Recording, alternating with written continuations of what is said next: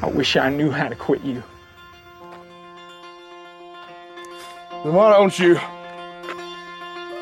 This is Codependent Content, a podcast where my partner and I discuss the TV shows, movies, and video games in which we've formed an unhealthy relationship. My name is Mattias, and my co host is Shannon Riley. Join us each week as we try to make sense of the media we continually give our hearts against our better judgment, and commiserate with us as we struggle and fail to let go of the characters, stories, and worlds that we are entangled with. Because just when we think we're done with content, it draws us back in.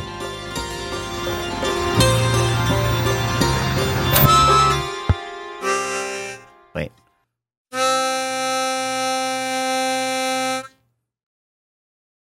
Mm, That's your note. That's your note. Okay.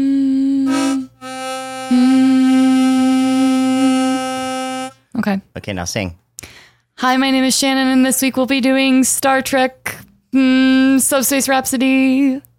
Good job. Thanks. Good job, Shannon. That's the introduction we needed. Oh, fuck. You know, you can.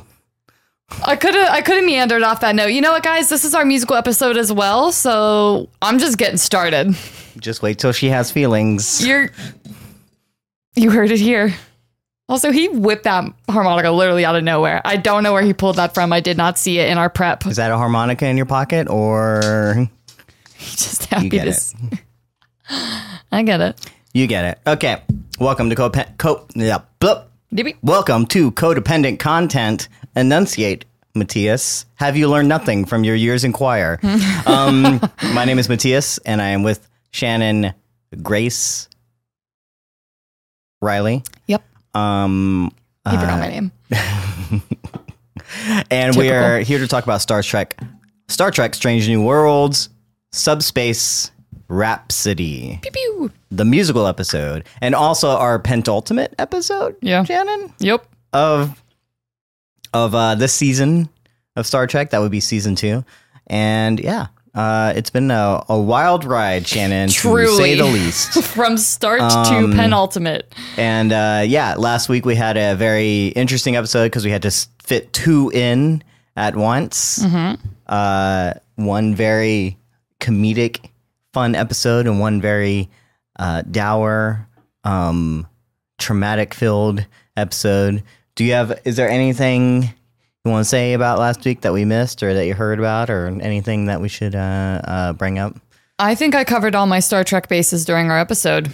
Do you do you have anything new you want to touch on? No, not really. I haven't haven't heard anything. I haven't gotten much much feedback uh, on that one, but it has been again. It's a whole lot of content to catch up with. Yeah, so for sure. understandable.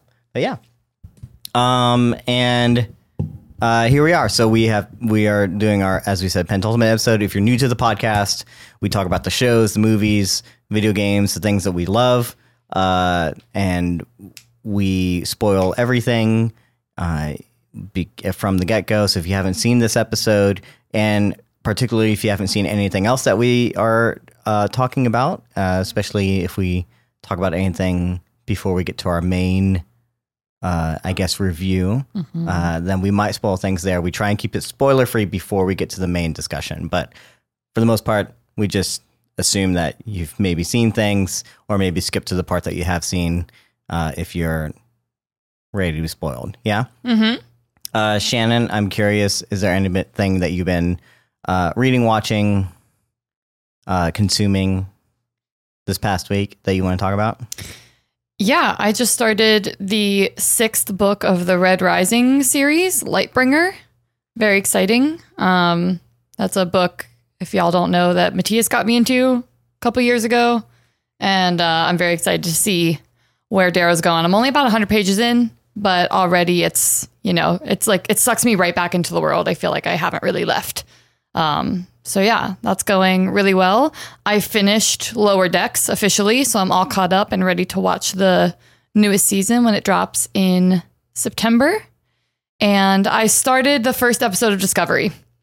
I think I'm gonna I think I'm gonna continue forward and get on the Discovery bandwagon. Sure. I wish you would give me a at least a pause before moving on to the other things because It's just those so three. we can like. uh, uh, so the sixth book uh, going back to uh, the Red Rising series, Lightbringer, Mm-hmm. sixth book, the secret sixth book, technically, because it was supposed to be what the final in another trilogy, right?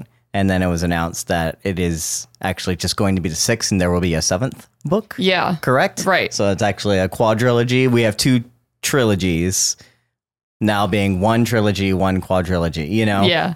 Because there's a big time jump in between them. Uh, if you're not on the series, but you're really, really into sci-fi, um, I suggest checking this out. Maybe a little bit of sci-fi, fantasy, maybe a little bit of Greek mythology too. I don't know if you if if that I don't know that that that makes sense when you read it though. I don't know that it like follows the structure of Greek mythologies in that sense. Um, but you'll you'll understand pretty quickly what that means. But if you're into, I don't. Uh, what would you compare this to? Now the first book is very I would say interesting because the first book is very Hunger Games. the first book is like sci-fi Hunger Games. Yes. And then the remaining books are like Space Odyssey, straight sci-fi. like dead ass. just just goes uh um right into just uh operatic kind of expansive now it's within one solar system. Mm-hmm. you know which is uh cool if that if that helps limit because there's not we don't have like i guess terms like we have for fantasy like high fantasy low fantasy you know um mid fantasy kind of like different things you know that we have for sci-fi that i'm aware of maybe someone out there can uh, explain to us the the elements of sci-fi that i'm missing here but um that is just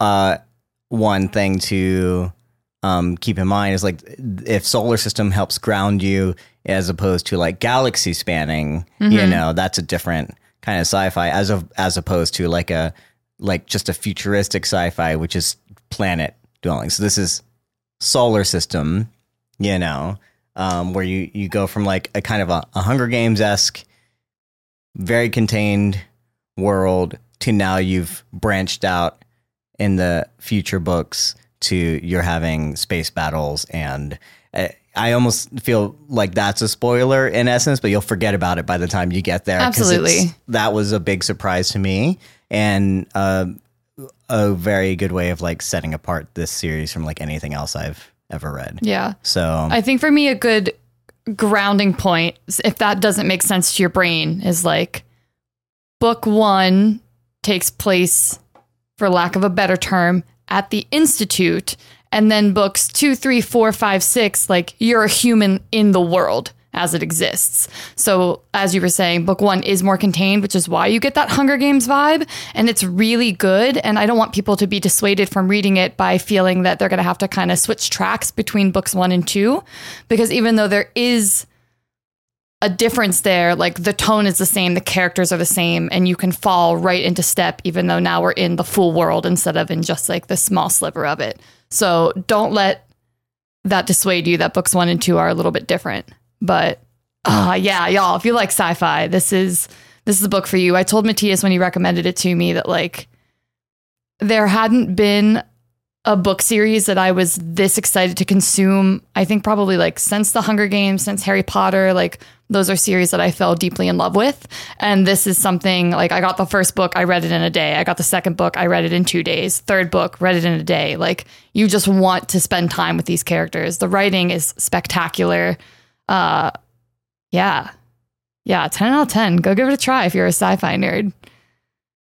No, for sure. And then you said you were watching more Star Trek stuff, so we've already talked at Yeah. length about Star Trek. That's what we're talking about today.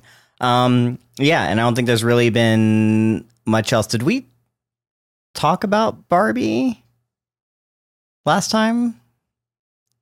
Were we supposed to? How long has it been? We been hadn't since seen we Barbie. Yeah, have we seen Barbie now? Is that We have seen Barbie now, yes.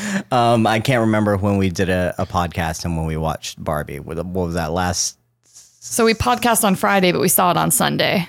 Has so It's been. I feel like it's been longer. I do feel- too. Like, what is? did we talk about this already? We didn't talk about anything because last week. So even so, we we're, we're catching up. So um, Barbie, we watched, and uh, what did you think? What's your uh, little review of Barbie, Shannon? oh my gosh. That doesn't say anything. Oh my goodness. Okay. I the longer I think about Barbie, the more I like it. You know what I mean? it's like I had a great nope. time in the theater. Doesn't it happen to you guys? Like the longer you think about something, or you just keep thinking about like, oh, that was actually really cool. Or like, oh, this keeps making me think about something like deeper and deeper and deeper. I love things that sit with me and then like fester and grow and don't just leave me when I walk out of the theater. Because there's lots of content that, like that you just kind of like digest and forget about No, sure. I'm just joking. this one lingers. So part of what makes Barbie great for me is um how just like what a cultural phenomenon it is right now. Even with Barbenheimer, we haven't seen Oppenheimer yet. Um but the fact that just everyone wanted to be here, wanted to be a part of it. We had people dressed in pink saying hi Barbie in the bathrooms. Like it's so much fun to be a part of something like that. And I this is the second Harry Potter reference I have, but that's the last time I went to a movie theater like dressed up for an occasion. It was Harry Potter and the Deathly Hallows Part 2 in 2012. I went dressed as a Ravenclaw student and like everyone in the theater was there for that environment. So to be now almost 30 kind of doing the same thing with a Barbie movie uh, really had me floored. I loved that it can be taken as just like this fun kind of fever dream with really attractive, really likable, funny characters. And it can also be kind of dark and it, it encourages empathy and it encourages communication and it encourages like seeing other people's points of view. Yeah, I, I honestly I thought it was a delight. I had a great time. And uh I forget what's America Ferrera's human name. I don't remember, but her monologue uh slays me. And the more I think about it, the more I'm like, yeah, being a woman is weird. Which one, which one is which monologue is better? Is it that one or is it the one in Little Women with Saoirse Ronan where she's you know you know what? I haven't seen Little Women yet. I'd like to. It's on my list. I know, guys. I'm I'm making my way through movies, but and here I thought she was a I know. Connoisseur. I know, I know. I've I've let you down. She wanted to go to the theater to support Greta Gerwig, yet she hasn't seen a Greta Gerwig movie. I also Shannon? haven't seen Lady Bird, and that's on my list too. So, So- Nope, we we don't know what's going on here. So. Uh, but I just, but I, you know, I went into Barbie expecting like a full scale intersectional, like feminist manifesto because of the way that some people were reviewing dash bombing this movie. And I think it's actually incredibly straightforward. It's palatable. It's just a big lesson in empathy. Um, it's it's of putting yourself into a position that you're usually not in and understanding the complexities of that. So there's a lot of beauty in that. Also, I am part of the problem. I've been listening to I'm Just Ken like just on repeat three or four times a couple every like every couple days I come back to it. In the kitchen last night I was singing it and Mattias was like, what problem is that? What when you part of the problem? I um okay, well it's not a problem, but on TikTok I'm seeing I'm getting delivered some messages that are like the movie Barbie is about women and then the trending sounds are like women talking about their boyfriends. So it's like this is Ken, his job is editing and it would be like me showing a picture of Mattias editing, I guess. And not that there's a problem with that. And that's where the conversation of like what true feminism is, inclusion comes in. But ultimately, uh, it makes me think of even a space that is meant for women, we are making space for men in it, which I think is great.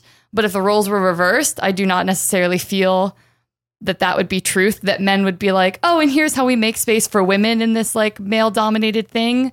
Um, which is fine. So yeah, I'm just noticing people that are like, "Hey, this movie is about Barbie and it's cool that we are supporting Ken, but you know, it's it's people wanting to be like, "Well, I'm Barbie and my job is pet sitter." I don't know. I don't know why I picked pet sitter, but it's like it's shifting the focus back to like Barbie being about Barbie and not Barbie being about her Ken.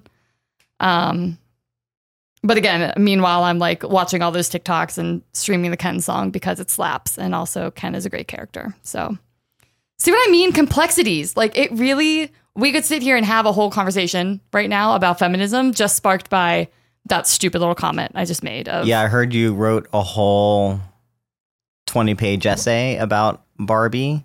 And And is that it? Yep. Is that your not your notes from Star Trek? It says she wrote a whole thing about Barbie, um, but she refuses to put it anywhere. It's not Uh, finished. though we can.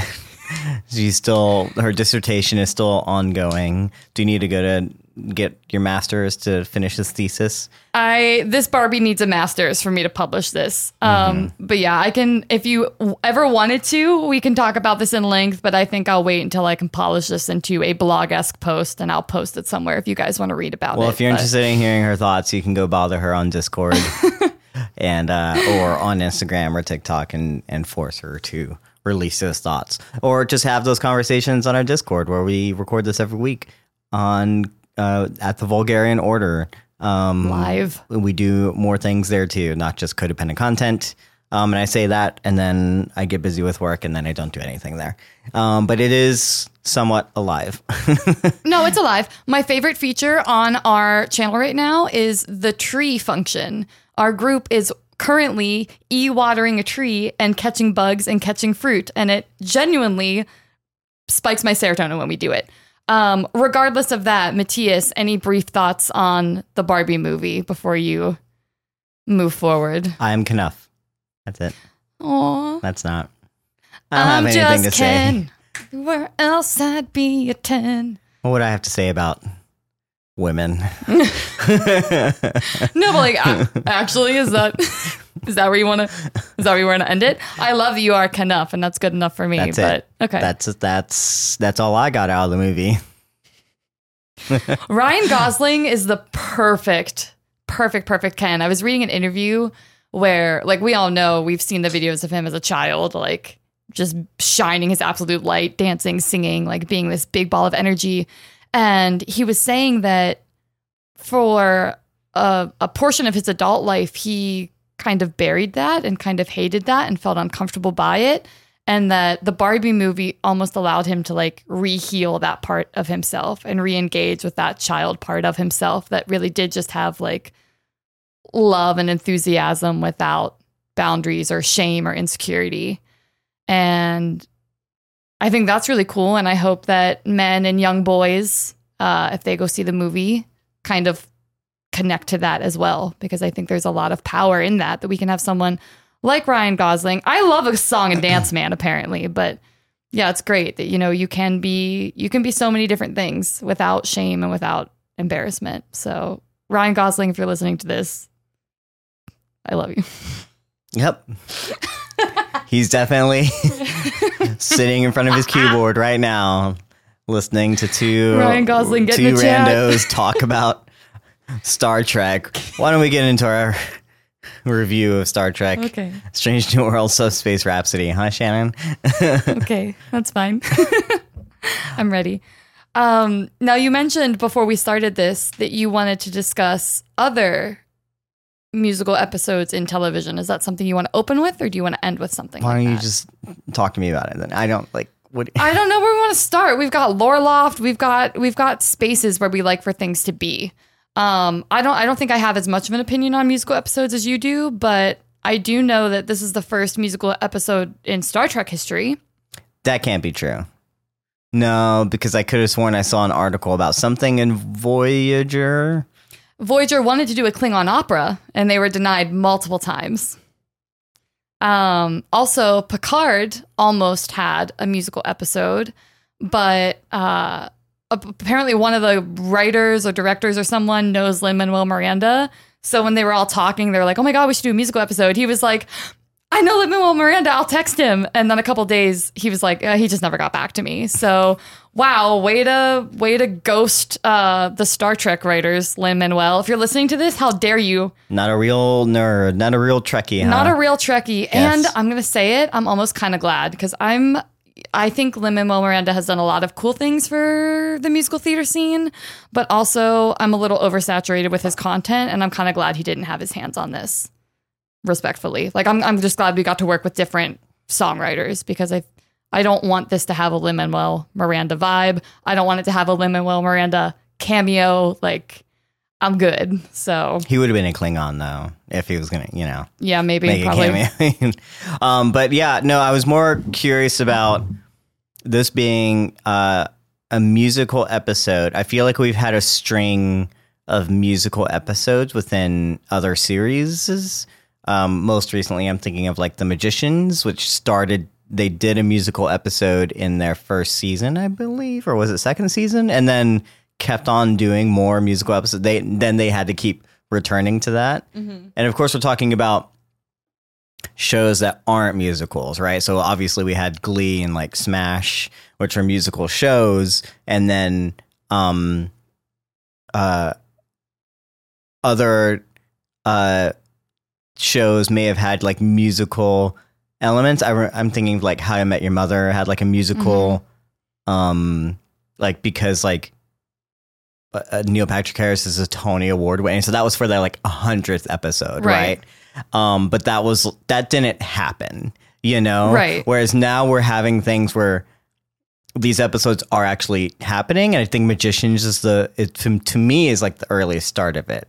You know, is that do we have a I have great news for you, Mattias. Sure. Um, when you first asked me about what musical episodes I had in mind, I was thinking of like the Community one, the Scrubs one, I was and the t- I was one. trying to think remember if Community had a musical episode because I know Community It was a holiday one, I think. Community did a whole. Oh, that's right. They did a Christmas episode, which ends up usually sometimes being a musical. So that makes sense. So because I because I, was thinking specifically of Community, how they um did their well. First off, they did a lot of genre bending things within their episodes, and then the last like penultimate episode, or maybe the finale actually, always was the paintball kind of like action episode, which is where the Russo brothers like got their start before they went and did Marvel things. Crazy. Um, and so that was an ongoing thing where next season they had to do that again, and then next season. So you know, so um, so uh, uh, that came to mind, but it wasn't musically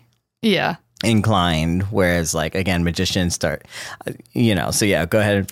So Finish. Henry Alonso Myers is the showrunner of Strange New Worlds, and he worked on the musical episode of The Magicians, Mm-hmm. Oh, which cool. is not Yeah. something I knew until I looked it up.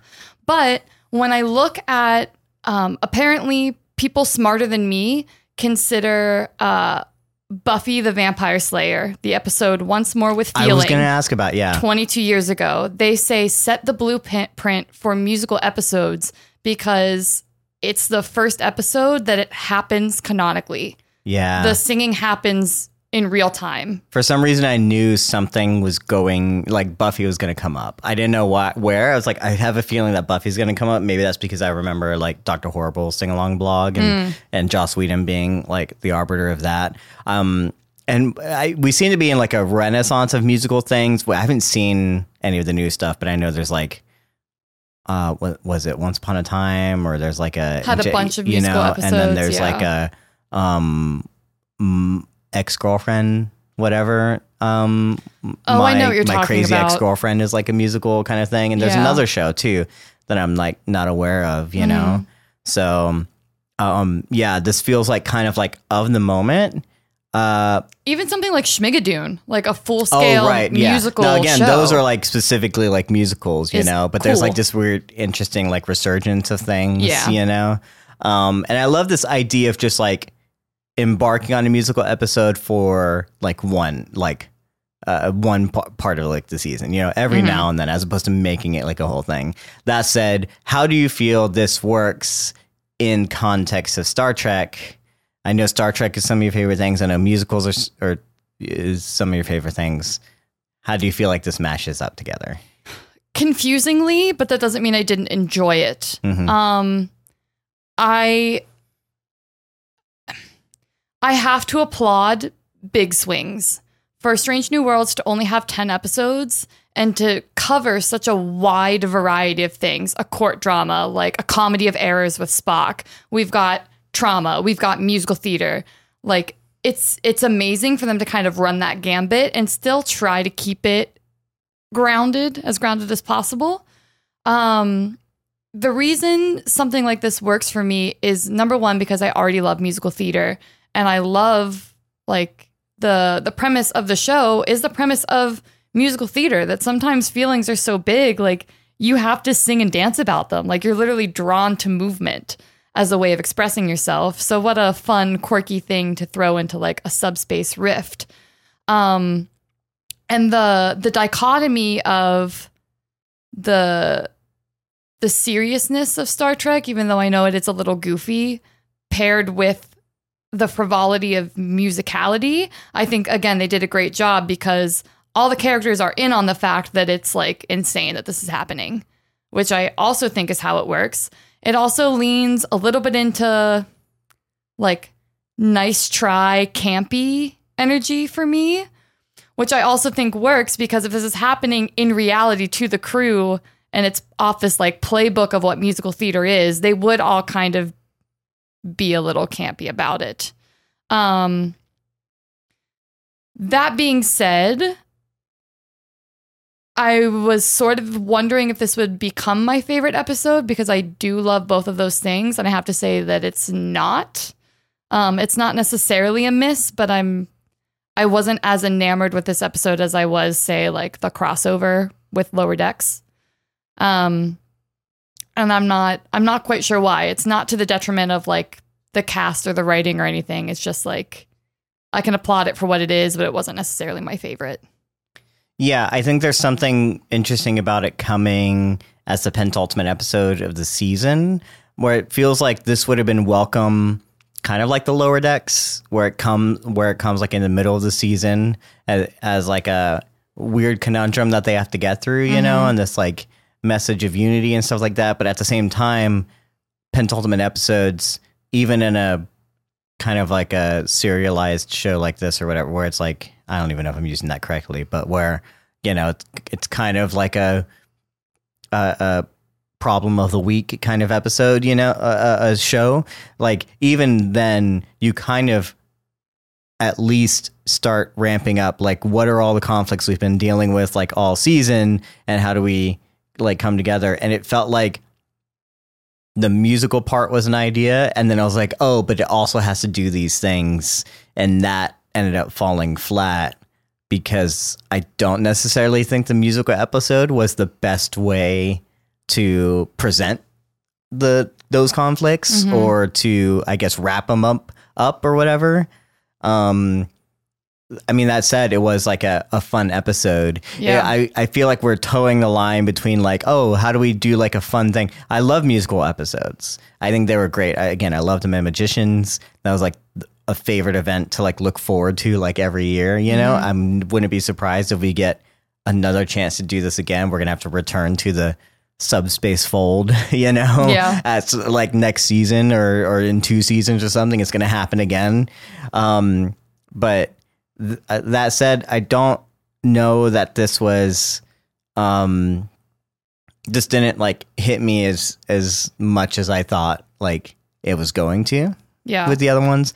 Um I thought I was going to cry because I'm Yeah. a big crier over it felt like again towing that line between let's we we really want to showcase the talent of our actors, you know, they're not just actors, they can do like all things, which is like a fun thing to showcase, Mm-hmm. but then they're all like really good at this, you know, and then uh that kind of came first before uh um the actual like writing of the episode, you know what I'm saying? Uh in that sense. So we didn't I was like I like I like both. Uh but we're I'm not finding the balance there, Yeah. you know? I also fear that personally, I'm not taking the stakes as seriously as I should be because we know, uh, number one, because they tell us like songs are driven by extreme emotional reactions. So when these people are singing, it's because they feel deeply and honestly about what they're vocalizing. Um, but yeah, I'm not sure if the juxtaposition between some of the songs and and what's actually being felt landed for me. It felt more like again, you're kind of along for the fun musical ride, the zany, how are they going to fix this energy? Meanwhile, like Spock's talking about being dumped, Chapel's talking about being free, La'an's talking about being like closed off and afraid. We're all t- we're talking about very serious things, but I'm not sure that I was taking it as seriously through the song. Yeah, and they, unfortunately, they were all things that were tied to other people as well. Mm-hmm.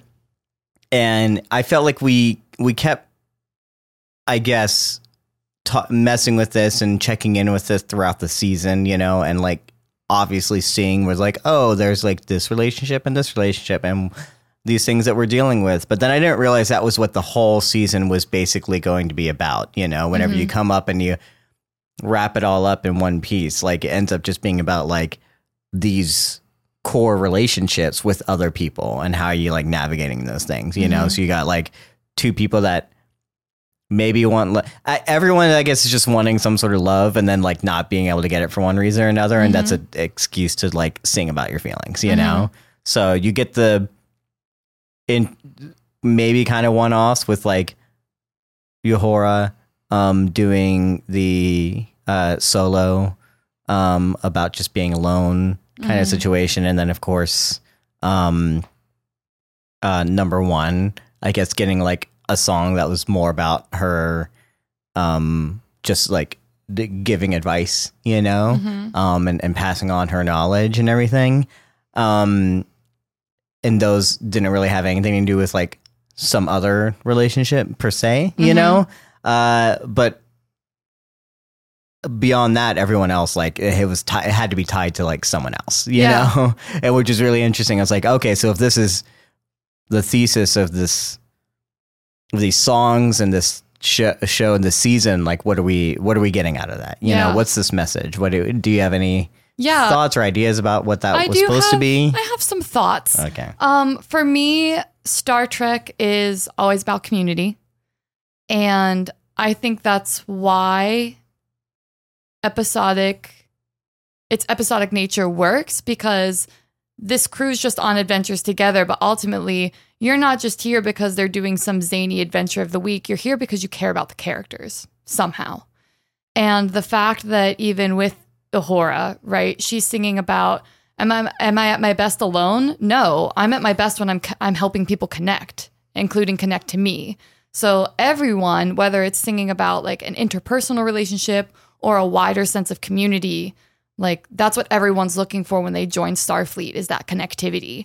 So I like that energy because it also reminds the crew like the crew is cool because it's the whole crew. You don't watch Star Trek because you only like Kirk. You watch Star Trek because you like Kirk and Spock and Uhura and Sulu. You know what I mean? Like they all work together in tandem. So I like that even in their songs and the things that they're dealing with personally have to do with how their crew life affects them because the community is the most impart- important part of their like mission, I think.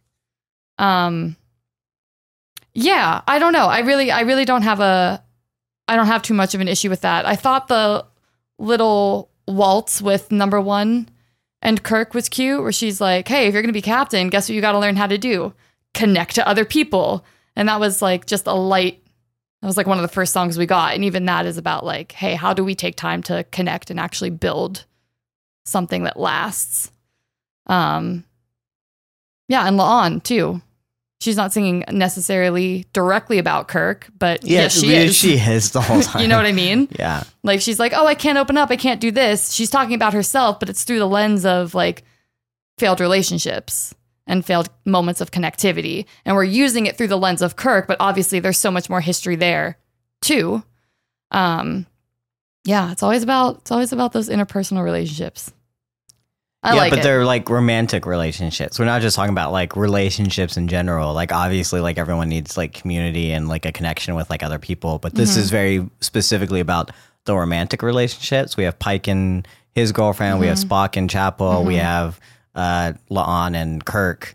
And Yeah. then like uh, and then Uhura is community, number 1 is community, and Yeah, that's it. yeah, like there's that. Like I know Chapel is talking about being free and stuff. But at the end of the day, she's like it's brought on by the idea that like It's like free from her relationship. Yeah, yeah. And so um it's like okay, so this is a show about like exploration and uh, you know, and community and whatever it else Star Trek is supposed to be about. Or is it about what every um, you know, other network shows about, which is just like romantic relationships and like and I guess office drama kind of situation. Sure. You know. Yeah. So, um, and I felt like in a musical episode that like could have said like so many things. Like, yeah, it's hard because like musicals do end up being like about that. Like your Mhm. favorite musicals are about love. We're talking about like West Side Story or like Grease or whatever, you know, like yeah. that about that, but Star Trek is about more than that, Right. right? Yeah. so I would think that from what I gather, like Star Trek is least about, you know, those. Yeah. Yeah. Hundred Like- uh, uh, so to kind of make this again, if this is coming like in the middle of the season and not be like kind of the overarching thing, like I'm still trying to figure out like what this season. Because again, every time we bring up something with each episode, it kind of gets dismissed. Right. You know, we don't ever we don't tackle it again. You Mm-hmm. know, and like things are moving forward, but they're kind of moving forward despite what's our cast is doing. You know, and uh, we I just what is this season supposed to be about? I'm like, oh, okay, so it's about broken relationships, I guess. Yeah. Well, touching on something you said a couple minutes ago, the idea that um we we use this to kind of recall and either start to wrap up or or show where the exit is going to be for some of these interpersonal problems uh considering Spock and and Chapel. Um that's I again I'm wondering if it's a little bit plot devicey because as I've told you in the lore loft, and we've been explaining a couple episodes through with Nurse Chapel, like she's just kind of on a residency here right now, and she has other things to do. So, like this episode brings that to a head, and then I have a but we just started. that Didn't we just we just started this relationship between her and Spock? right, and like now it's like already ending. I'm like, what was the, what was the point? Personally, it's like, did we need the whole episode of him doing the to bring like meet the parents kind of thing, Mhm. and then break up and make this a huge big deal only for like two episodes later, basically to just kind of be like, oh, okay, they're never mind. not a thing anymore. So like, why go on that journey? I Yeah. guess did I? I didn't even feel like I was on the journey because like everything about the relationship happened off screen. right i could So- have i could have spent more time um and we can we can talk about this a little bit later but because i'm very interested to see where nurse chapel's character is going and i hope it's going uh, quickly and with a sense of agency i think there's a lot of potential there.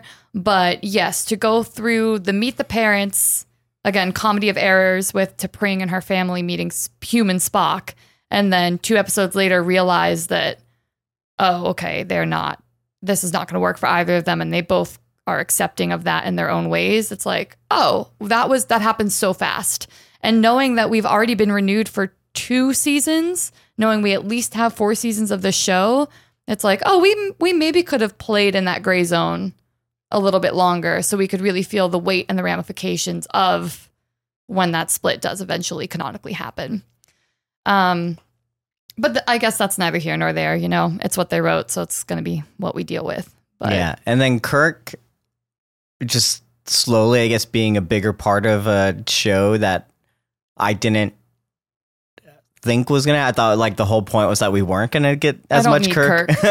I love Kirk. I don't yeah, Paul Kirk Wesley is great, and I thought he was he's a great addition to the crew, but it's a completely different like element. You Mhm. know, it's adding something that was not. Where I feel like we're we're sidelining Pike more than Yeah. I thought we were. You know, um, which is the whole reason I we loved the show in the first place. Mhm. Um, was this was a different captain and a different kind of crew. We had Yes. some elements of things, but we're seeing Uhura in different contexts and Spock in a different context. And I Mhm. was like uh, uh, curious about seeing them because we already seen so much of Kirk. We need to hear so much about Kirk. You know? Absolutely. So, um, Yeah, so yeah, I need I need more Anson Mount. I really do, and I'm hoping Yeah. that the second season is um, also hopefully just to give him more time to be a human, and maybe Mhm. that's why he why other characters were really having the chance in the spotlight. We had a couple of horror episodes. We had Nurse Chapel centric episodes. We get time with these other characters, which means we we pull away from someone like Mhm. Pike. But Anson Mount is a, a, a critical component of this show. His Mhm. energy, his enthusiasm, the talent he brings to the table as Pike is like electric and I miss spending time with him. And I don't like that most of the time that we spend with him is either through the lens of him like half bickering and pulling away from his girlfriend or he's like I can't think of the word um mitigating is not the right word, but he's like he's being a mediary for something else. So like Spock and Chapel and T'Pring. It's like he's just he's there, but he's not really doing anything. Mm-hmm. So like I want I want some Anson Mount episodes. I want a Pike episode. And I'm secretly hoping the finale is a Pike episode. I'm sure it will be. I mean, we did call it uh, earlier that this was when we heard about the musical thing. We were like, well, this is clearly going to be a Uhura episode, right? Because she's a communication officer, and what else is going to deal with communication? And the last time we had a singing episode was the involved her and Spock, Right. You know, so we kind of fully expected them to be a part of this, you know. So Well, great uh great segue, Mattias. I would love to tell you who the singers and the non-singers of the cast are, if you'll bear with me. Um Celia Rose Gooding, the woman who plays Uhura, is a Grammy winner, winner, Tony nominated, and a Broadway alum, which absolutely makes sense of why she would basically helm this episode. Um, she was in Jagged Little Pill on Broadway. She studied dance at Alvin Ailey Institute and majored in musical theater at Pace University before she dropped out to do Broadway. So she's a superstar. So that's one. She's trained. And then Christina Chong um, is actually a dancer. So we know that she released an album like a month or so ago. So she is um, walking into like the singer spotlight. She's discovering that part of herself, but she's trained as a dancer first. She's been dancing since she was four years old. And apparently she was very disappointed that she didn't get to do any dancing in this episode. Um, I read an article with the choreographer that I'll be referencing as we talk about the episode. Basically, he was like, I Christine has that dancer energy. I was very excited to work with her. And then we read her song. We went through the song and we were both like, this is not, there's no dancing happening here. So uh Christine is a dancer. And then they Ca- could have found a way. they could have found a way. Uh, Carol Kane, who's Pelia, played uh, Madame Morrible on the first national tour of Wicked. So those are our three, I would say, like trained vocalists. Uh, everyone else, really no proper training. And the person that was most anxious about it was Anson Mount. sure. He said, uh, happily, most people pay me not to sing, but I can definitely learn. So he was really nervous to take on this, but apparently he put in like a ridiculous amount of rehearsal time. And I personally, I don't know about you guys or about you, Mattias, but I loved his like growler rock vibe. I wish he would have been more confident uh, and would have been more willing to take on some some more stuff because seeing him on his knees, like growling at his girlfriend for love, and La'an just like shuts the screen off, I think is is so fun. So Well, no, I think it's like when you have like an untrained and maybe not even just untrained, but just like not skilled like singer, like even if he learns and he does things, we've seen where like someone without the that training or those skills and that that kind of practice when they try and do when they take on more than they can, it just becomes um, it, like the cracks start to show. And I feel like that probably would have happened with Anson Mount had they not like kind of like shut it off and more of like just utilizing his strengths. Like you're not here to do a, a ballad or a solo, like leave that to the like other people. We'll use you sparingly. And I think they did like a good job of like understanding like where his strengths were Yeah. and utilizing them and not giving him an uh, like anything where people would start like picking it apart or doing whatever. And Sure. the, especially in the episode where they're like, why are we singing? You know, like makes kind of a lot of sense. Like it's kind of against Yeah. his will kind of situation, you know? So that's, um, you can already be forgiving of like certain things. Mm-hmm. It is fun again to have someone who has no training to come in and, and put forth some work and to show up for it, you know, and, Yeah. and that he was, he was willing to do that. And I think that's great. But Yeah. I'm glad they didn't give us like too much where we're supposed to Sure. like take him as like, are we supposed to like believe him as like a singer? So yeah, great. Right. Cause I, wouldn't have. I think it like it even to us it was clear that he was the least trained, you know, Yeah. of of and Mbenga, who had like two lines. Yeah, again. he has yeah, no yeah he's like i do jujitsu like i'm not i'm not doing this but Yeah. uh, they did offer vocal lessons two months to anybody who wanted them prior to filming this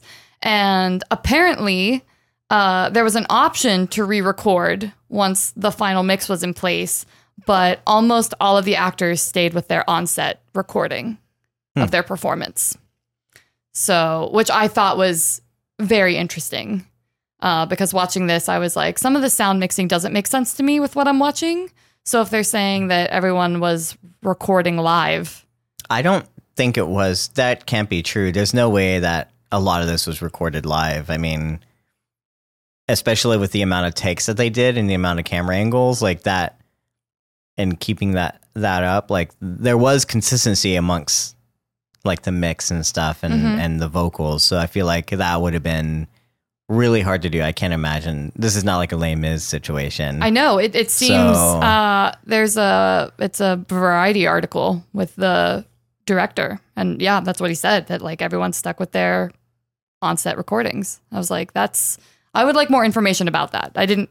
That was all it was talking about, and then it moves to a conversation with the choreographer. But I mean, I'm curious if that was just like on set means they didn't go to like a studio.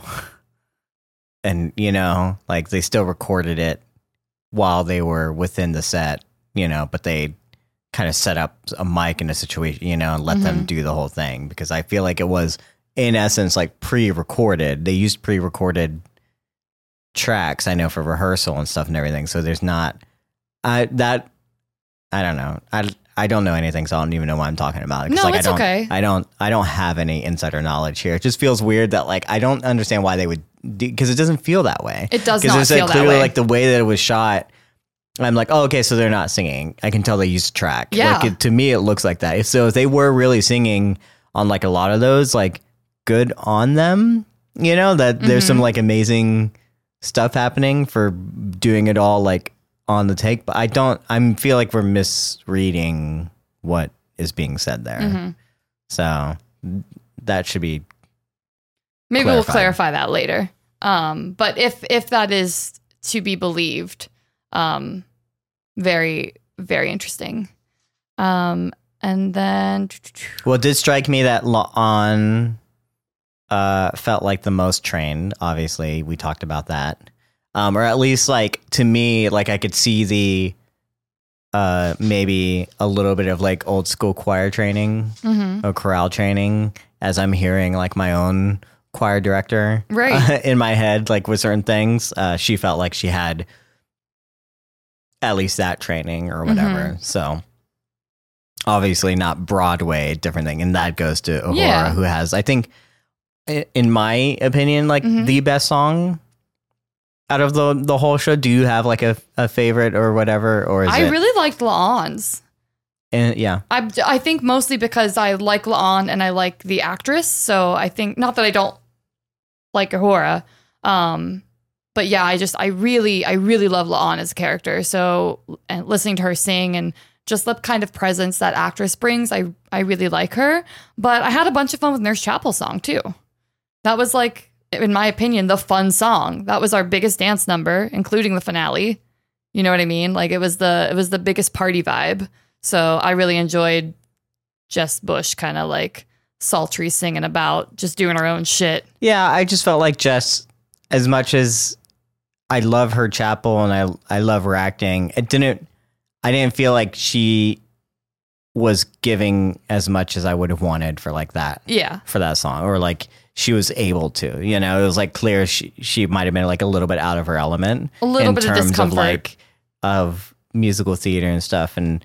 uh, Again, everyone kind of is, so that's not like a criticism. That's kind of like Right. a, the point of the Right. episode is everyone being and like having to do those things. So like it works, and again they play to her strengths, Mm-hmm. stuff like that. But to give her like the big ensemble number, Yeah. either was really smart to kind of draw the attention away from her, you know, um, or kind of really dumb because like I feel like someone like Uhura could have been a really good uh, person to, uh, and She which she been a great ringleader. which she technically did for the, the finale. finale. You know, Mhm. um, and that number with Nurse Chapel mm, could have uh, benefited maybe from like a, str- a stronger like lead singer. I, yeah, I can agree with that. um, or at least like really give us like the big showstopper of like a dance number or something. Mhm. You know, I've, Mhm. you mentioned earlier there was just like a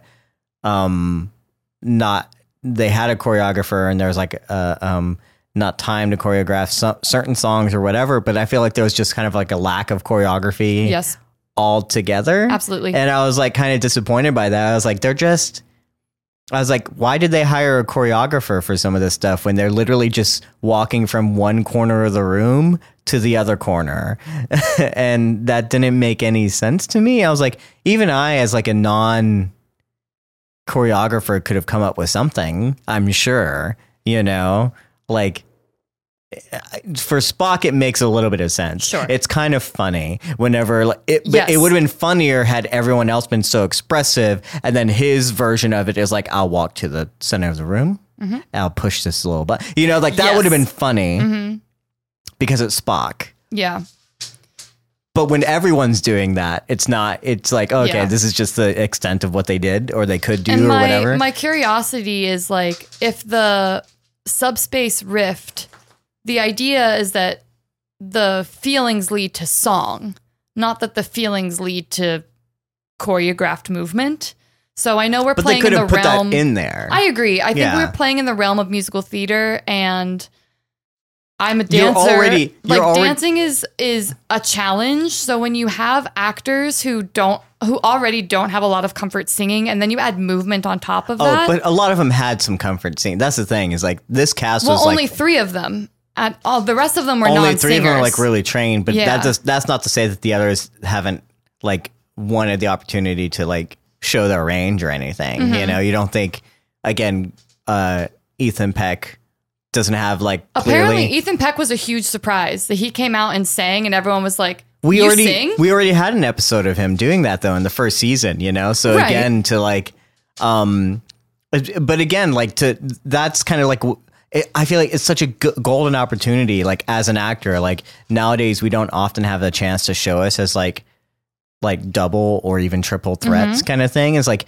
the opportunity to be like oh you also sing feels like it like is great. And especially for pe- maybe people who haven't gotten to like stretch that muscle in a while. Like Yeah. no you're not a broadway singer. Like there's no nothing that says that you have to be like quote unquote like a trained singer and like constantly Yeah. doing this to be a triple threat. So i feel like that's a good opportunity for some of these actors. That's not to say they haven't had any sort of training you know or have been singers. Like i haven't sung in years, but like if mm-hmm. you you know we go to karaoke or whatever, and then people are surprised at like oh you also sing. Is like yeah mm-hmm. because I like I used to do that, you know what I'm saying? So I feel like there's I I could tell that like at least in my opinion, it felt like even the, those that weren't fully trained beyond like again Anson Mount, Mbenga, maybe Nurse Chapel, the rest of them Mm-hmm. clearly had like w- were enjoying like showing off that little skill set. Yeah. you know so.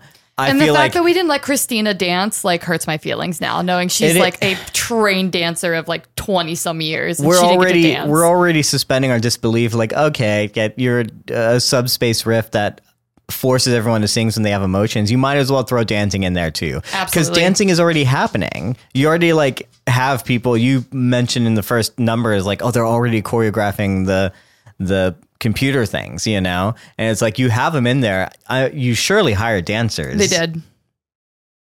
And So they, like, they did like a grand total of four lifts. Yeah. Like that's it. Yeah. Four people went up in the air. And the the biggest dance sequence was A, the Klingons, and then B, that one shot coming down that hallway. you you know what I think the problem is is that I, as bringing in choreographers is one thing, bringing in dancers is one thing, bringing in um like a tr- like people uh musical artists things like that to help make the songs and and do the recordings uh is one thing but i'm curious like how much of the crew you know the rest of the crew was like traded out for like people who like understood like musical theater and and the uh, movement. and movement and the ability to like because you're you're asking a crew uh, of and like a whole group of people who are set up producers too to set up for like this is a space drama comedy kind of thing right and uh, adventure. It's a space adventure thing. And we're not like set up. Our sets are not set up for this kind of thing. Our our our crew's not set up for like our our gear is not set up for um what you want to do you know? Like we have visual effects we have to take into account you know? So you're so limited on certain things. And and not being able to bring in like to to kind of bring in a whole new crew that like understood those things or really put them like they're like they're still painted uh, uh, in these corners of uh, and stuck where they have to be. And like this is still the line that we have to um do. And we're only we're so limited so we can't allow the time to do like the other stuff you know like all the lighting and all that you know? And that i feel like that might be where you know if you're gonna do it you gotta really go all out you Yeah. know? And like i how much planning could they have done for this? I don't know. Like we're also like this was probably being shot mostly in the height of covid times or like around the i mean it's 2023 now so like maybe like 2022 mm-hmm. is when it was being shot. So like we're like nearing the end of like covid but there's still like how much prep did they have before then if not like just leading up to the episodes? Yeah. how much rehearsals did they get you know? So like with schedules and of ensemble crew uh, cast and stuff Mm-hmm. uh to me like that shows that they didn't have the time And they didn't that's have the- weird yeah. to me because the same article I keep referencing, they said that pre production for this started like a year and a half before they shot. Um, and it started with reaching out to the songwriters, what Tom Polce and Kay Hanley, um, and like going back and forth between them and the writers deciding like how each song was going to be curated. And the then- songs are like good Yeah. like the like that stuff shows And then I think the rehearsal process was only three months. But the producer, the director, and the cinematographer, the producer, one of the producers on the show, I apologize. I don't remember which one. I have names written down. The cinematographer for this episode and the director for this episode all have musical episodes on their resumes from like What We Do in the Shadows, The Expanse, Nightmare Alley, The Strange, Shape of Water. Um, so I feel like they tried to bring people in that understood, if nothing else, movement quality. Um, and again, brought in a choreographer that has uh, a true dance background, can choreograph like balletic opera sequences, but also does creature movement, also does pedestrian movement. So I feel like they tried to cover their bases, and then this is like what they were able to curate. yeah maybe Which is it- maybe they felt like they were so limited because they're like we're still in the star trek realm they're just Mm-hmm. every now and then busting out into songs so we still have to keep it within like certain contexts but like that feels like I mean, I don't know. Couldn't we had like one cutaway to like the hallway at the finale where Mm-hmm. the like dancers like do their like little Yeah. kind of run off, and that's basically it. That's it. You know, That's And I was like, we couldn't have had more cutaways to like other dancers, doing things. We know that like people are busting out in the song, uh, uh, within like the decks. You know, Mm-hmm. um, uh, what off screen that we're like not seeing, so we know it's Yeah. happening elsewhere. Absolutely. Um. So yeah, it's just a interest. It, it's just interesting. I just felt like a, I guess a little underwhelmed. You know, like yeah. part of it is good. Like the the songs are are really well written. They're really well tied into the episodes and like and the way again. As much as I'm a criticism of where it falls, the fact that it does fall here and that they do like write in certain elements of these things, like it doesn't feel out of place. right You know, so the the lyrics really match up. The melodies really match up. Um, they they did a good job of giving us at least seasons uh, uh, like hinting at certain things that were to come to where like these elements don't really um just come out of nowhere and don't feel like it all Yeah. kind of fits you know it all it all kind of works in terms of like what they are. But then, but then it's like the things that we're missing that we wanted. It's like how do you you do you revisit this episode uh, as much as you'd want to because like to Right. re-listen to the songs and to rewatch the choreography. And no, like I mean, when I when we rewatched it today, you were mostly taking notes because you didn't need to watch what was watch it. happening. Like you can just, I guess, listen to the soundtrack if you really care about it, you know. And then Yeah. there's surely like, again, the songs aren't not good, but there's clearly like one or two standouts that you Yeah. might go to, you Yeah. know, and that's it, Mhm. right? Um, so yeah, in terms of like, especially when we've had again such good musical episodes. I mean, forgive me if I'm wrong. Like Magicians was more, I guess, like jukebox musical. Mm-hmm. Um, you know, so they're using like popular music to do that, and this is ten original songs, which is hard Right. to do, and then also kind of ranging in different genres because like what genre is um Star Trek, right? Like a, a Star Trek musical, like in terms of, I guess, because we call musical genre like you know like it's weird like there's no sci-fi like what what musical genre would Star Trek be you know Mhm. um and so this kind of like flitters between different musical genres um i feel like even like little things where we transition to like clear like commercial breaks you Mhm. know and like we had the opening theme song which is really cool with, like Mhm. acapella opening theme song i really really love that but then they don't like in between the sh- i mean like Gl- at least glee did this really well like their little transitions between Yeah. like commercial breaks is like was also a cappella Yeah. music and i was like you could have just done that as well and would have felt i guess maybe that would have felt too much like Glee, but it also like you might as well do it you know because Yeah. everyone's spontaneously singing anyway so it would have been like a fun fun little elements just like take it to, like i don't know take it to a new level you know Yeah. um, might as well I think their focus was to keep it as like grounded and authentic as possible. And I think that they could have done that while still being bombastic. Of like Mhm. really leaning into like Schmigadoon. Like what is Yeah. the quality of musical theater? It is kind of this over the top like love is huge and and colorful and and and breakups are despair and painful. Like go there, right? Because it is a little caricaturey but that's what makes musical theater and live performance so special is that you can ground musical theater. Mhm. I know in a different way than you ground camera acting, but good theater is just as grounded and sincere as camera acting work can be. Yeah, and couldn't you like does this do you think about like oh is this a musical episode for musical lovers or is it for people who don't like musicals, you know? And I'm wondering like does this sway people over who like are here for their Star Trek fantasy and do they want to like now go seek out good musicals or whatever? Do they now see the power of musicals and I don't think so. I don't think so either. I've been reading some tweets and this episode seems to be like the most divisive one. Interesting. I haven't seen any. because yeah, just the discourse of people being like, number one, if it's a ten episode season, why are we wasting time with a musical episode? And it being the penultimate one, like people are kind of having a hard time with. Um, the yeah, critics of the episode are saying that it like if musical episodes feel like a waste. Mhm. And I have to hard disagree.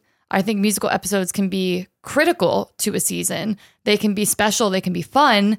I understand how you can be critical of this episode, but I don't think that means that you shouldn't watch it and enjoy Mhm. it. And I would even argue that you know, for me as a Star Trek fan, like I want to like what I'm watching. And even if it's not what I'm expecting Star Trek to be, or maybe what I want perfectly out of a penultimate episode, it's like I'm watching to support the show because I like what the show's doing. I like the risks that it's trying to take. I like the tone that it's trying to set. I like the actors that I get to spend time with as these characters. So, like, just enjoy the ride then. You can be critical of it and still enjoy the ride. But yeah, people being like, I'm not even going to watch this one. It's like, relax.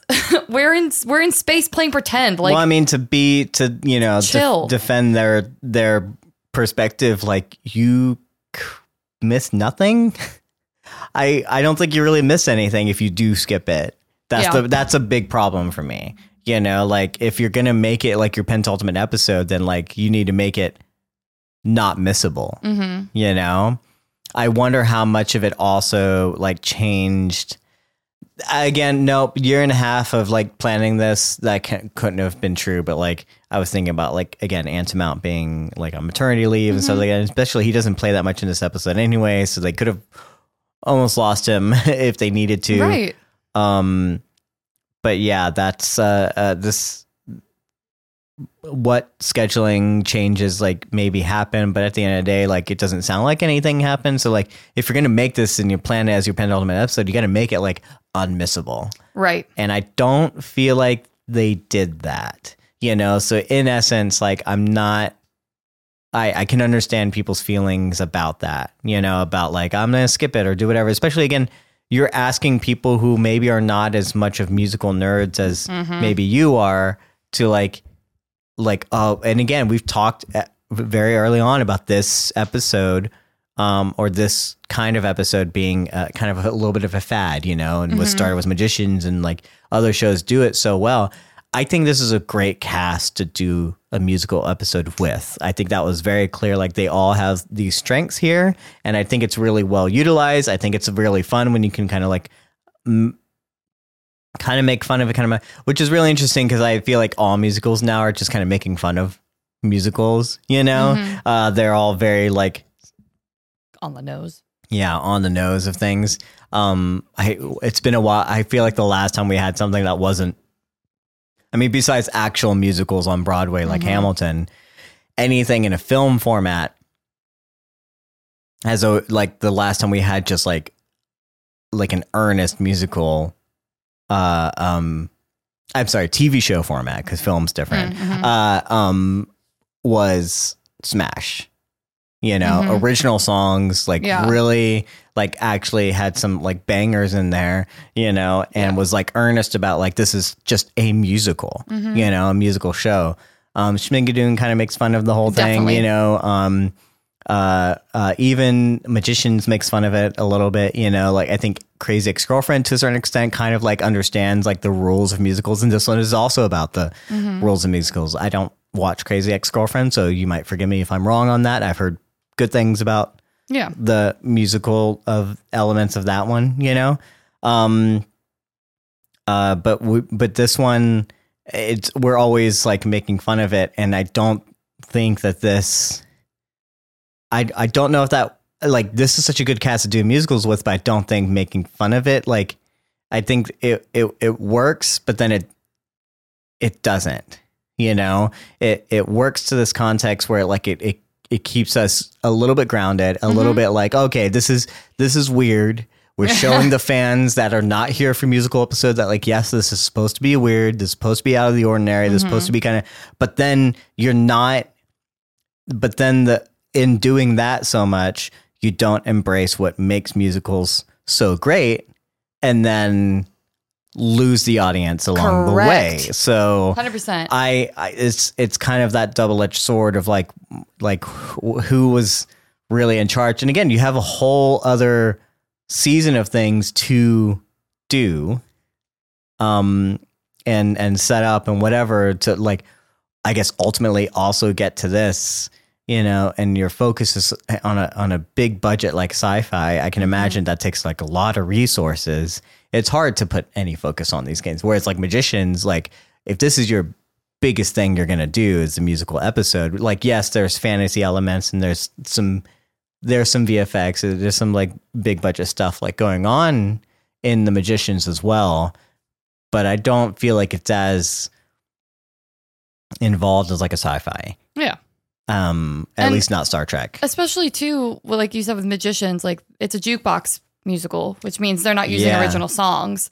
So for Star Trek, So to, again, the audience is gonna l- hopefully know those songs and yeah, that's a- another way to like hook them in, essentially. Mhm, yeah. But and I would also argue like kind of hook your actors in too, because if it's songs that they already kind of know, Yeah. you know. But that's the fun again of of true musical theater, and why I think Celia shines so brightly. It's because she's so familiar with that world, and that's why her her her number is the true power ballad. I said that Christina's when we first see it is a power ballad, which Yeah, I think you need to use character names too because it's oh sure, um. Celia is Uhura and Christina is La'an.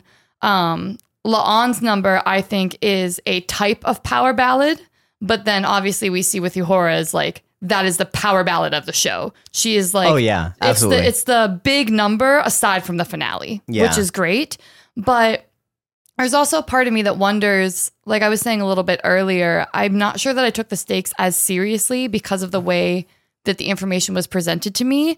I was complaining before we started this podcast that I don't have access to the lyrics yet.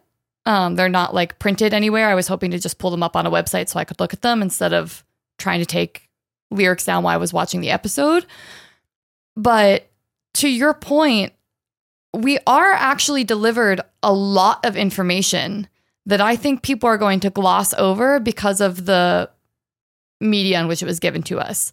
Like Chapel being accepted by into like Dr. Korby's program, huge information, which leads to Spock realizing that they just broke up and he's now talking about the fact that he needs to shut his emotions off. Huge. The mm-hmm. fact that Batel's going on a priority one mission and we've been knowing that like we are apparently on the very edge of a Gorn war, huge information. Like there are things that are being delivered to us that I think we're just kind of glossing over because of the mode of transportation of which they're being delivered. And so I think when we come into episode 10, there might actually be a little bit of confusion of like when when did we actually figure all of this out because people aren't digesting the songs like the way that they need to be. Some things are being delivered as like a one-liner almost throwaway. That information is so important to setting up like things that are going to happen and domino for us. Um yeah, like Nurse Nurse Chapel song specifically needs to be taken very very seriously because if you're a, a fan of the show and now Mattias you have a little bit of a knowledge because of what I've shared with you, like we know what this means for her. We know this is a huge moment in her journey as a character and we know it's a critical pivotal moment for Spock when he realizes that it's going to be Chapel that's the one that creates distance in this relationship and not him, the Vulcan. Like that's huge implications on how he sees himself as a human and as a Vulcan. And it's delivered in song, and I don't think people are taking it seriously. Whereas if we could have just had Ethan Peck uh, deliver that and sit with that, like he usually does as an actor, I think it would have. I think these moments would have played as as bigger and more important than they do, unfortunately, in a musical format. That's just my opinion. Yeah, they say early on that like, oh, people sing in musicals, and again, this is a musical where musicals exist, which is Mhm. is is fun. It's hilarious, you know, because again, most musicals don't acknowledge that.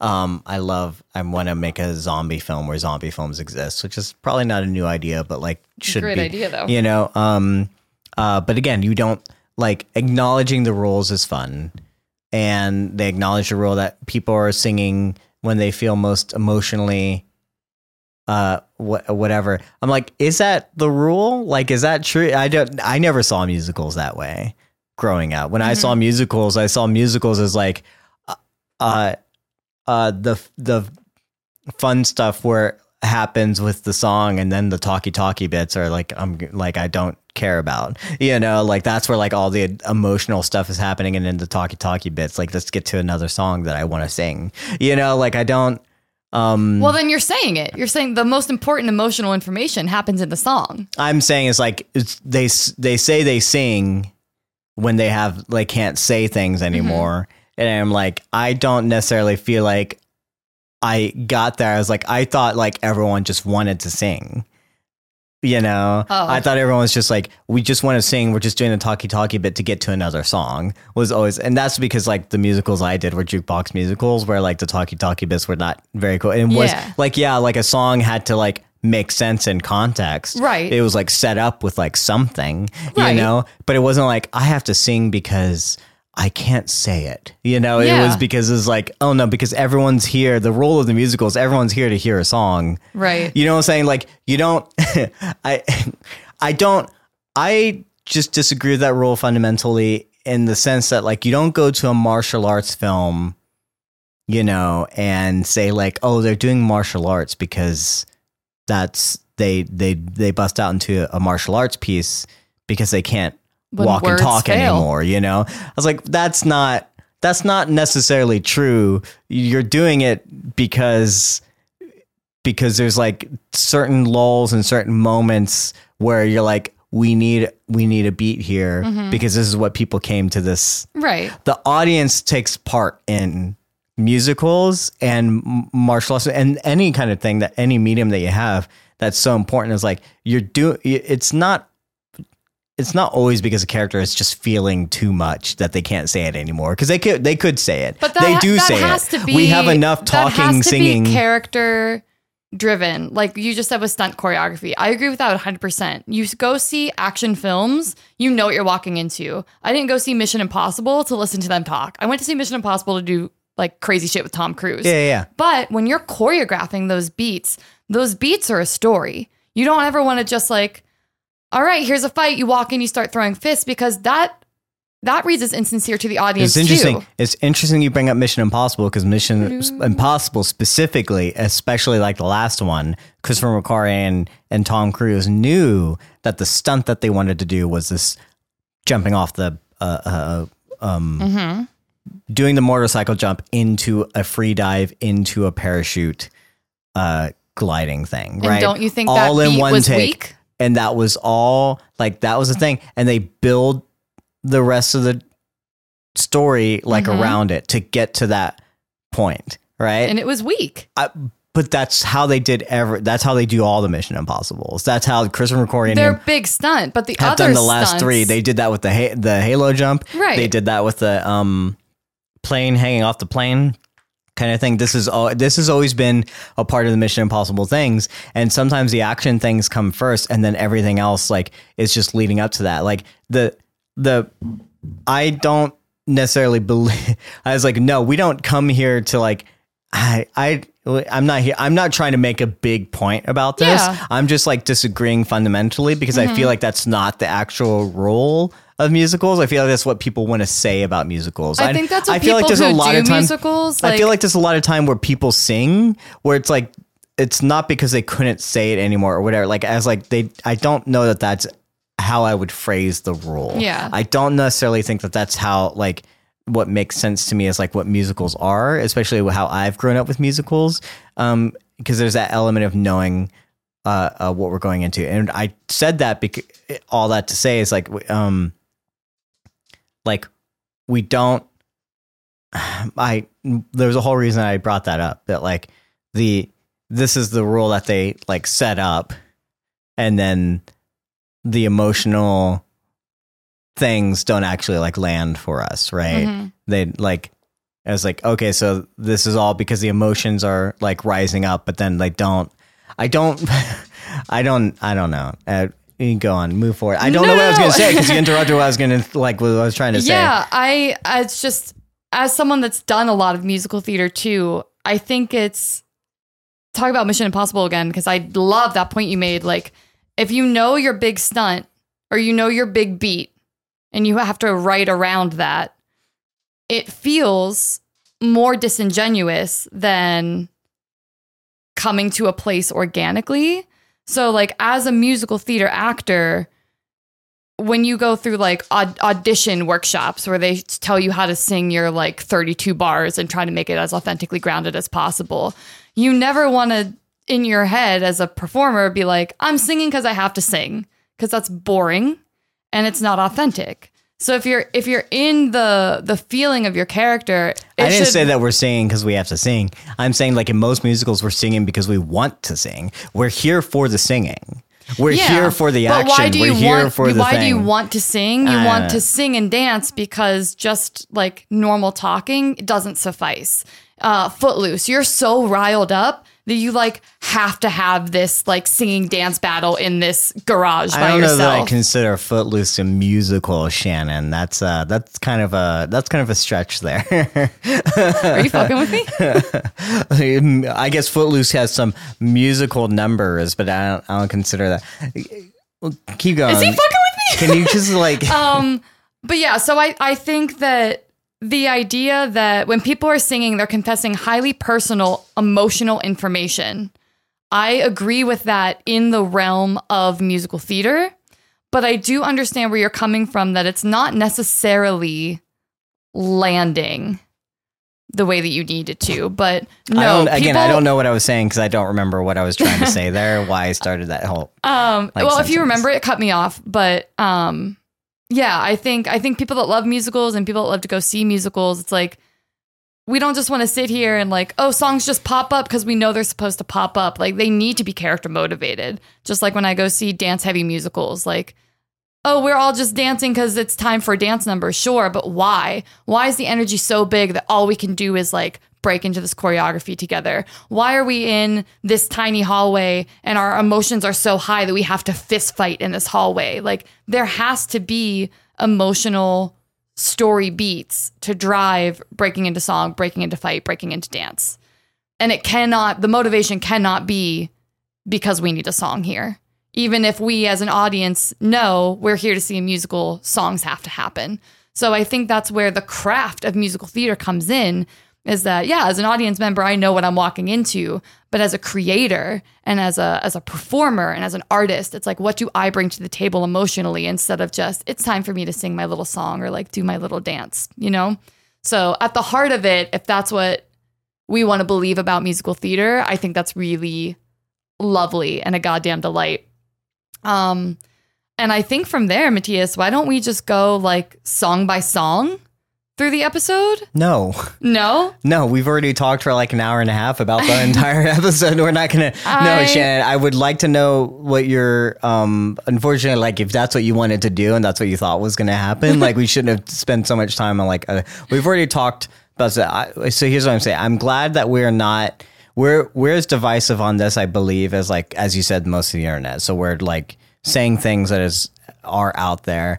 Uh, I don't think I think we both loved watching this episode. I love seeing actors do their thing. I love uh, getting to see uh, different sides of actors. I love musical episodes. There were some definitely like some strong numbers here. I think that was really great um, to see, and I I- I would love to see them if they're gonna do it again. Which I have a feeling this is something that you would want to like do again. You don't just introduce this and not give the actors like another chance to do it. Like hopefully they redeem themselves and like take what we're saying and what the other people are saying of like what was missing if you're gonna like do this. And for me, it was like just kind of like go all out, you know. Um, maybe um, I don't know. Like I mean, I get mostly like we just were missing like a little bit of like choreography, which is like Give me what dancers. why do they hire? Why do people hire choreographers nowadays? This is weird. I, we've we've dealt with this a lot. Like as you as a choreographer and me having like done like dance films before, where like there's always this weird disconnect. Even with people like I've shot dance a lot. There's always gonna be a disconnect between like what can be shot and what the choreographer wants to do, and then what the you know skills of the actors are. You know, Mhm. so maybe there's a lot of that to deal with, but you had again you hired dancers. There's probably a way to get them to do most of it you Absolutely. know? So i don't know. So there's like a lot maybe other things that probably could have been there missing but i i we're we are i guess echoing like a lot of like the different elements out there. I'm sure other people have their own thoughts and i hope we're not being like too down on this episode because i feel like we did love it. You cried multiple times and there's different definitely elements that i loved about it I wish it had just come like earlier in the season and not been like the crux of Mm-hmm. all these different things. Do you have any like final thoughts on that before we like kind of move into like lore loft and like actually what you thought like those big things that we should have caught that we should have like that we need to like actually talk about for the future of the franchise. Yeah, I um I do want to talk about Chapel and Spock because that is the most interesting thing to me about moving forward. Um, Batel also just that little throwaway, and then uh the the Klingon boy band right at the end. Um, Klingon opera is like a thing that's been referenced through Star Trek history, and I was reading that the As alternate in like a in canon in universe thing. Yeah. Okay. Yeah. And I read that they the other version of the Klingon warship is operatic. So it would have been like a Klingon opera as a nod to the in canon like Klingon opera Sure, mentions. yeah. Um, but they were like it it wasn't different enough from the way the other things sounded, so they thought the K-pop boy band was more interesting. I thought it was hilarious. Yeah. Guess who the main Klingon guy is. Lin Manuel Miranda. If it was, I would jump off. No, I don't know what context I would have to like guess. It's Hemmer. It's the actor who plays Hemmer. oh, really? That's Yeah. funny. Yeah. They just keep bringing him back to like play different to different do things. like under creature kind of things. That's because they love him and he's a delight, and apparently he's just so great to have on set that they just keep trying to find ways to bring him in. So yeah, that main guy is Hemmer. Yeah.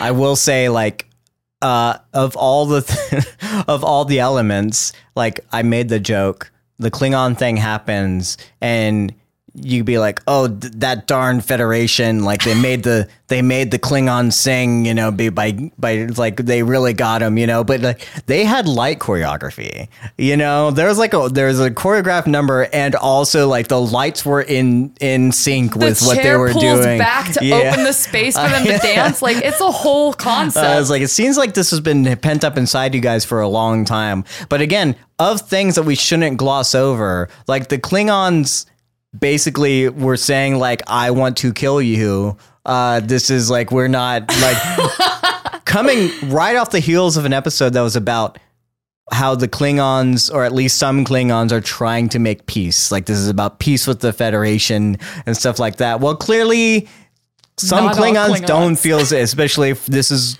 them busting out a song because of their feelings, you know? Bro, a So, hundred percent. And uh, you're so right. That's what we keep saying is that you can actually very easily gloss over the information that's presented to you in song. Yeah. It's a K-pop boy band. They're talking about stabbing people with their bat'leths. Like they're talking about war and carnage and damage and hating the Federation, but it's sung like this, so we don't realize that we're on the edge of Klingon space dealing with someone Sure. that wants to like fuck us up. Well, quickly tell us about the other things that we might have missed, that, like, and why they're important. Because Okay. again, you mentioned multiple times, like, that they are important, but we glossed over them. But why? You're right.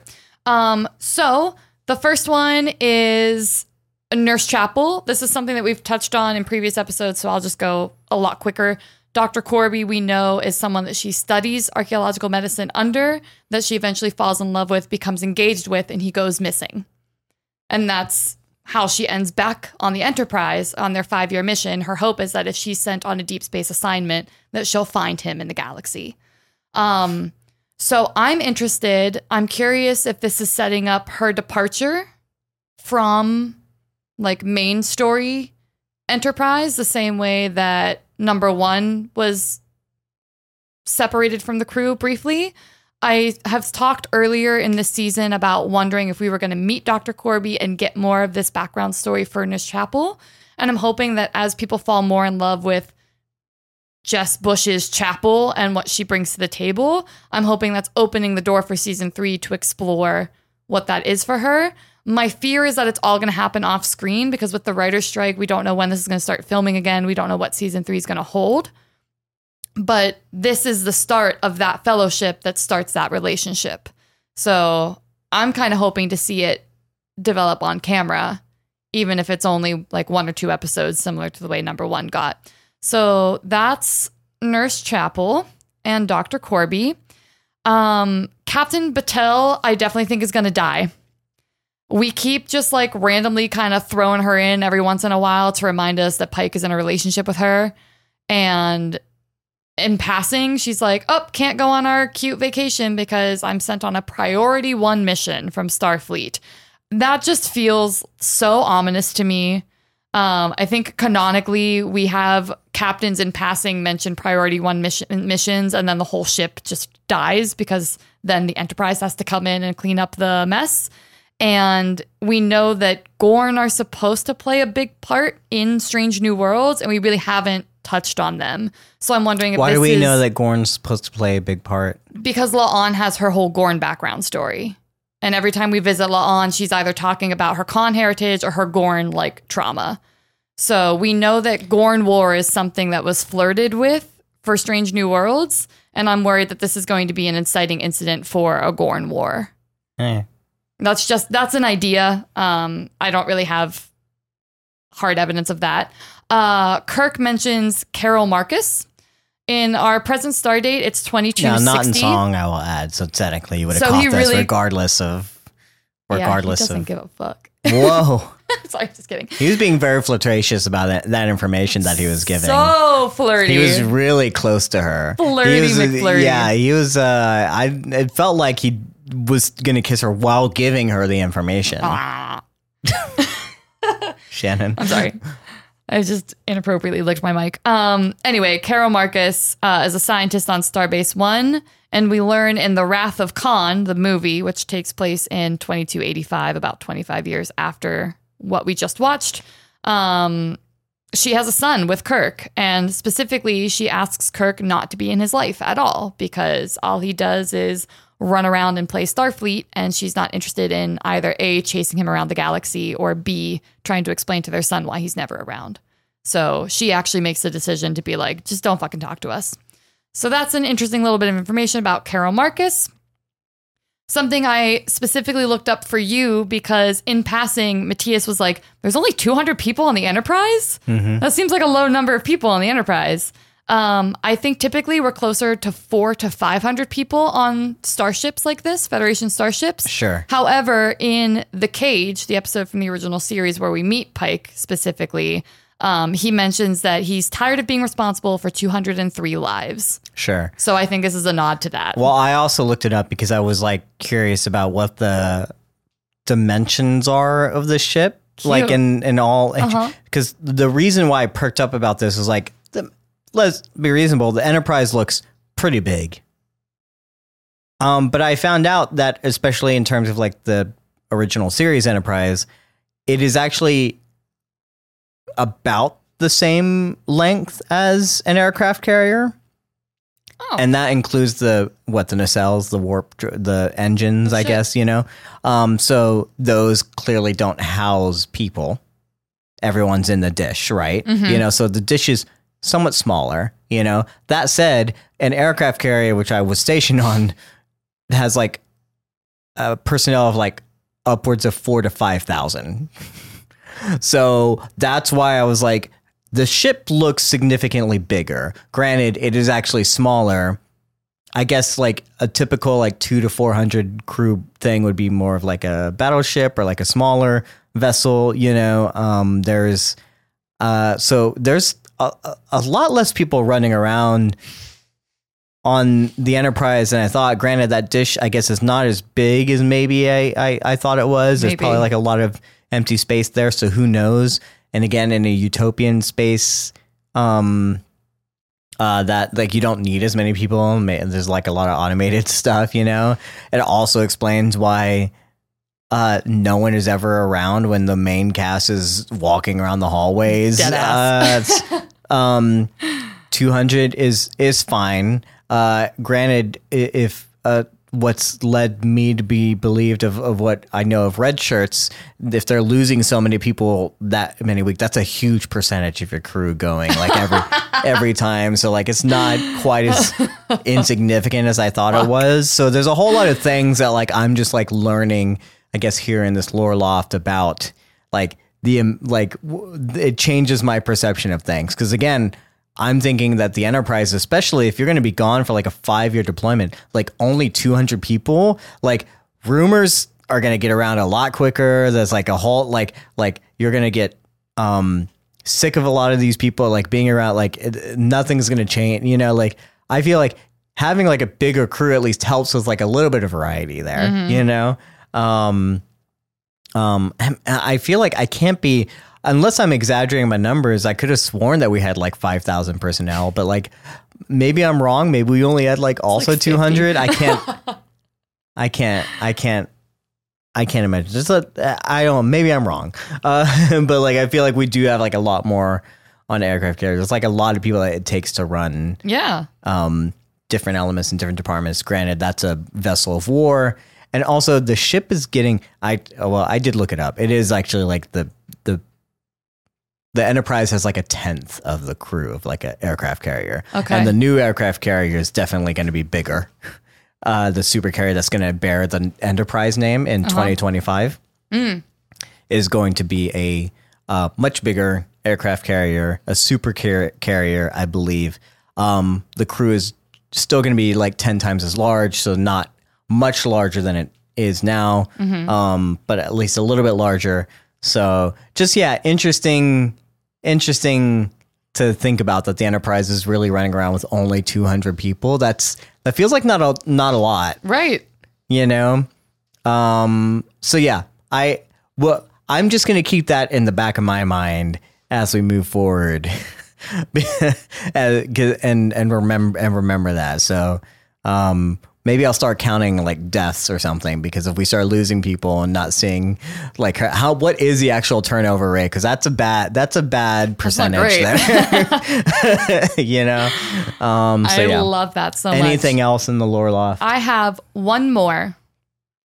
So there's a woman at the helm by Ortegas that we see and has mostly been we've like seen her before featured background essentially, but she gets a little singing line in this episode. mm-hmm.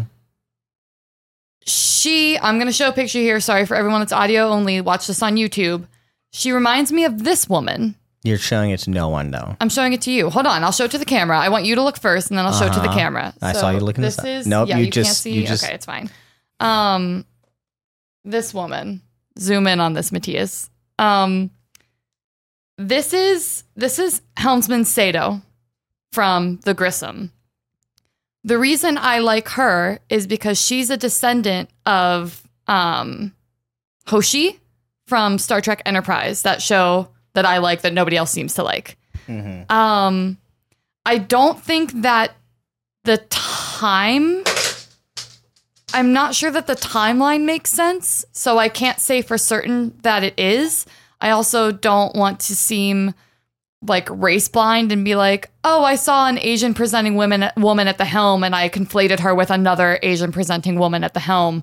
Um, but I think it would be really cool if that's the same person. If it's true, then it would be Rebecca Sato, which would be super, super, super awesome. Because again, there's another nod to Star Trek Enterprise, which I'm enjoying. You know, the more the more we integrate that into true canon, the more I'm like, yeah, fuck everyone that didn't like that show because it was a good show with good characters. So that's my little operating head canon. I'm hoping that that holds some water. And I love that we got the original series theme song right at the end of the episode. I would argue that that made me more emotional than some of the actual musical numbers.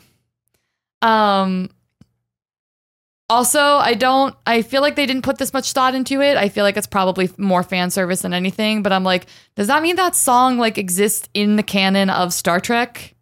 Or was that just given to me like as a gift? Cuz that song like comes out of the rift as it's closing. You know what I mean? So I just wasn't sure if if there's anything to be said there. Probably not, but it was a delight to hear it nonetheless. To hear just that original music and see Pike smiling and La'an giving hugs and Spock being sad. Yeah, so that was that was great, and I think Sure. those are all my those are all my little notes Mhm. in the lore loft.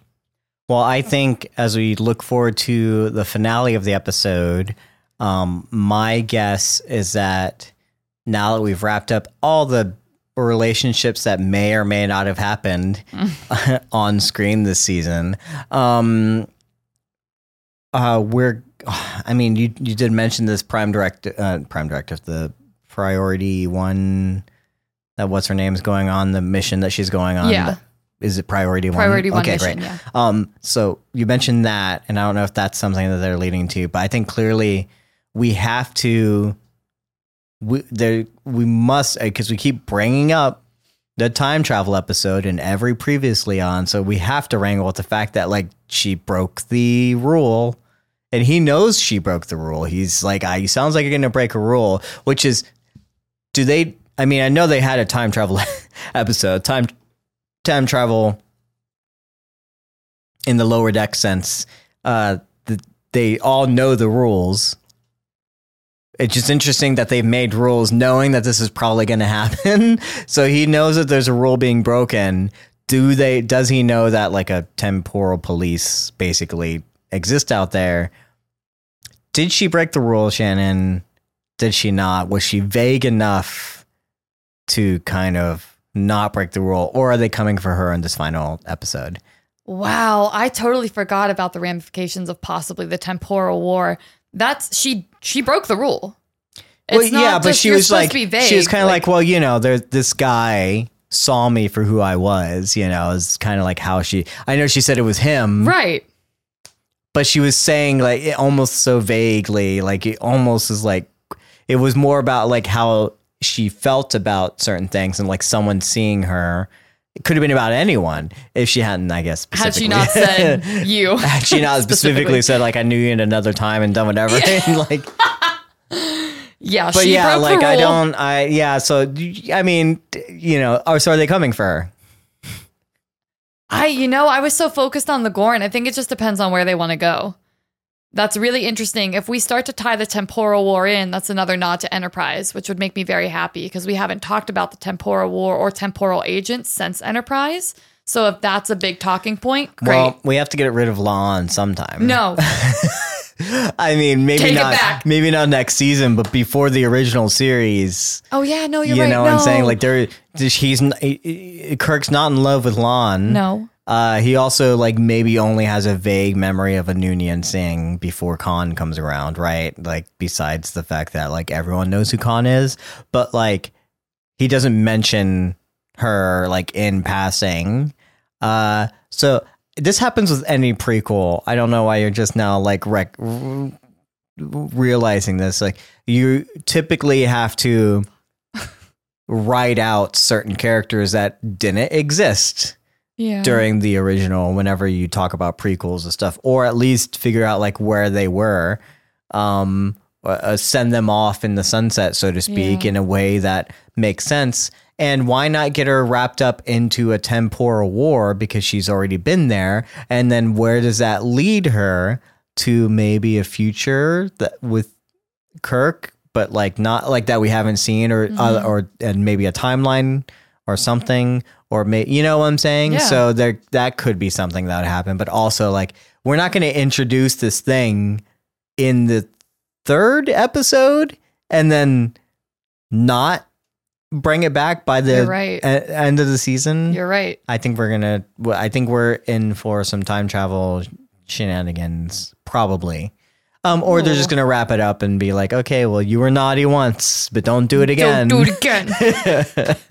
uh, they kill her, and that's why she's not in the original series. She's dead now. I'm assuming we have her for at least like several more seasons. Like she's not going away, She's but a delight. at some point you have to set up like, well, what actually is going to happen with You're the person who bears the Khan name, and then you know, You're like right. also could possibly was in love with Kirk, and he eventually takes over the Enterprise. Like you can't, you can't just be like, oh yeah, no, she's stationed somewhere else. chilling. That's You're right. Something You're right. has to happen with that.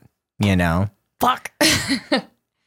I'm not a writer, so I don't know. yes, you Um, are. That's the Uh, joke. So that that's is- the joke. that is our uh, talk and long-winded discussion of uh, episode nine, season two, Subspace Rhapsody, Star Trek: Strange New Worlds. How many titles can I fit into there?